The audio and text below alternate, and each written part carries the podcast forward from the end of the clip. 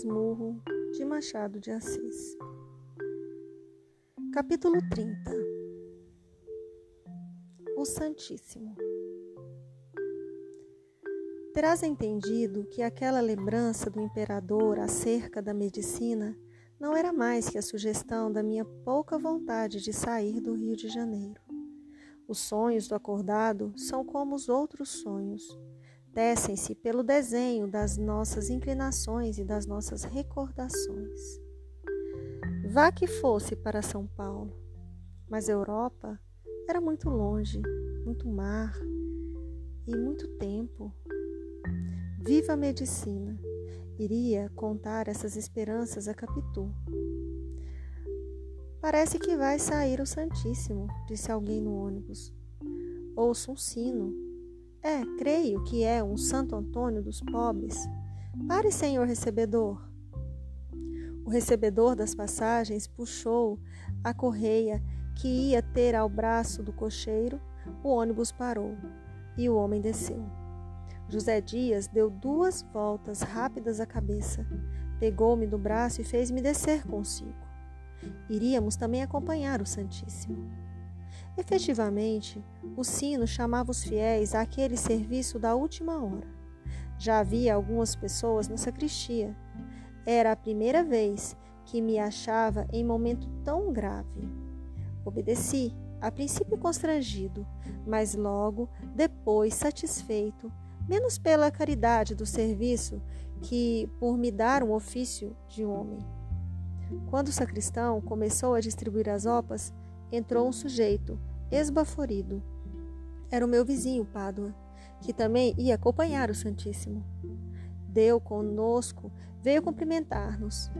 José Dias fez um gesto de aborrecido e apenas lhe respondeu com uma palavra seca, olhando para o padre que lavava as mãos. Depois, como Pádua falasse ao sacristão, baixinho, aproximou-se dele e fiz a mesma coisa. Pádua solicitava ao sacristão uma das varas do pátio. José Dias pediu uma para si. Há só uma disponível, disse o sacristão. Pois esta, disse José Dias. Mas eu tinha pedido primeiro, aventurou Pádua. Pediu primeiro, mas entrou tarde. Retorquiu José Dias. Eu já estava cá. Leve uma tocha. Pádua Apesar do medo que tinha ao outro, teimava em querer a vara, tudo isso em voz baixa e surda. O sacristão achou o meio de conciliar a rivalidade, tomando a si obter de um dos outros seguradores do palio que cedesse a vara ao Pádua.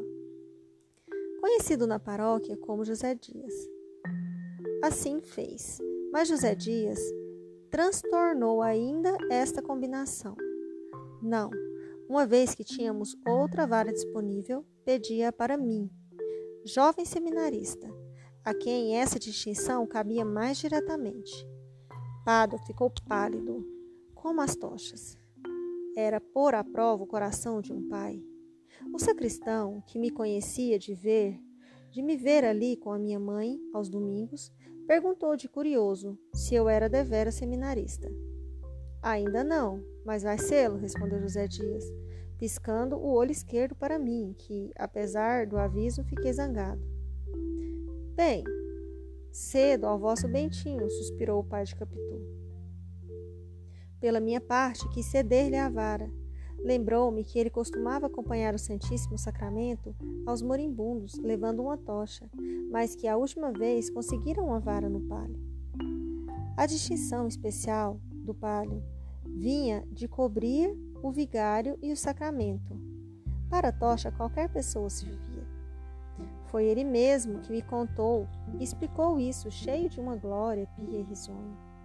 Assim, fica entendido o alvoroço com que ele entrara na igreja. Era a segunda vez do palio, tanto que cuidou logo de ir pedi-lo. E nada. E tornava a tocha comum, outra vez, a interinidade interrompida. O administrador regressava ao antigo cargo. Quis ceder-lhe a vara. O agregado tolheu-me esse ato de generosidade e pediu ao sacristão que nos pusesse, a ele e a mim, com as duas varas na frente, rompendo a marcha do palio. Opas enfiadas, tochas distribuídas e acesas, padre e cibório prontos. O sacristão, de sope e campainha nas mãos, saiu o préstito à rua. Quando me vi com uma das varas passando pelos fiéis, que se ajoelhavam, fiquei comovido. Pádua roía a tocha amargamente. É uma metáfora. Não acho outra forma mais viva de dizer a dor e a humilhação do meu vizinho.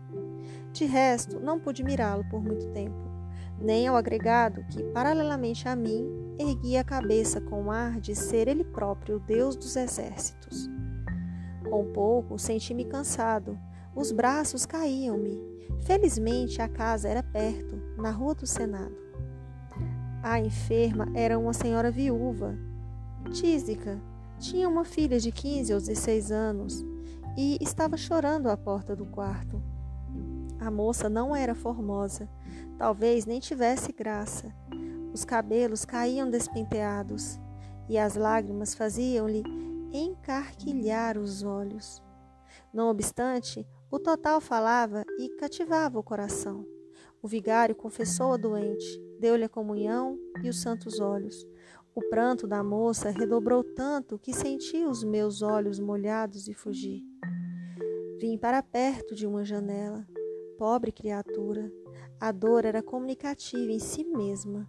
Complicada da lembrança da minha mãe, doeu-me mais e quando enfim pensei em Capitu, senti um ímpeto de soluçar também. Enfiei pelo corredor e ouvi alguém dizer-me: Não chore assim, a imagem de Capitu ia comigo e a minha imaginação, assim como lhe atribuía lágrimas há pouco, assim lhe encheu a boca de riso agora. Via escrever no muro, falar-me, andar à volta, com os braços no ar. Ouvi distintamente o meu nome, de uma doçura que me embriagou e a voz dela. As tochas acesas, tão lúgubres na ocasião, tinham miares de um lustre nupcial era lustre nupcial? Não sei. Era alguma coisa contrária à morte, e não vejo outra mais que bodas. Essa nova sensação me dominou tanto que José Dias veio a mim e me disse ao ouvido em voz baixa: Não ri assim. Fiquei sério depressa. Era o momento da sa saída. Peguei da minha vara e, como já conhecia a distância e agora voltávamos para a igreja, o que fazia a distância menor, o peso da vara era muito pequeno.